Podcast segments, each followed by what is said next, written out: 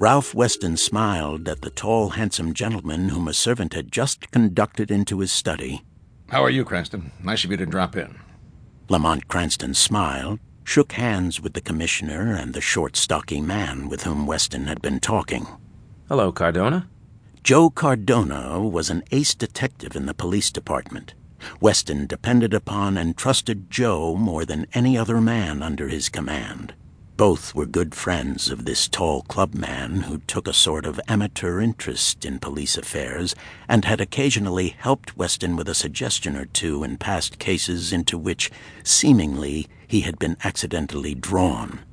That this affable gentleman with the keen eyes could be the shadow would have seemed utterly ridiculous to the two men with whom now he was idly conversing. Anything new in the way of crime? Why do you ask that? Perfectly simple. I find Weston looking worried, glancing at his watch as though he expects another visitor. I find Joe Cardona here. Joe's presence is purely accidental. Nevertheless, there is something queer in the wind. Do you know a man named Reed Harrington, a member of the Cobalt Club? Slightly. Just say hello occasionally, that sort of thing. Why? He's coming here to see me. Called me on the phone a little while ago and seemed frightened to death. Says someone has threatened to kill him tonight. So I asked Cardona to wait here until Harrington arrives and see if we can't discover just what all this nonsense is. That'll be Harrington, I expect. Lamont Cranston lighted a cigarette. His whole appearance was that of a man very mildly interested in all this talk of fear and death. Harrington came abruptly into the room, and the servant bowed and withdrew. Thank heaven I finally located you, Commissioner. This is Joe Cardona. Cardona is one of my best detectives. I believe you know Mr. Lamont Cranston, a fellow member of yours at the Cobalt Club. Oh, yes. Uh, sorry to have come in so abruptly, gentlemen, but the fact is, I'm terribly worried. My life has been threatened, and I. I. Perhaps you'd rather talk privately with the Commissioner and Cardona.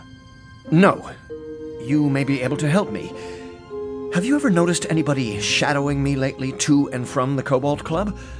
Can't say that I have, but then I'm not very observant, I fear. Harrington accepted nervously the cigar that Weston handed him. Under the expert questioning of the commissioner, he began to talk in short, jerky sentences. Cardona listened, his face intent. So did Cranston, but the latter's eyes were veiled, almost closed. Harrington's story was confused and vague. A harsh and utterly unknown voice had warned him three times over the telephone in the past week that he was doomed to die.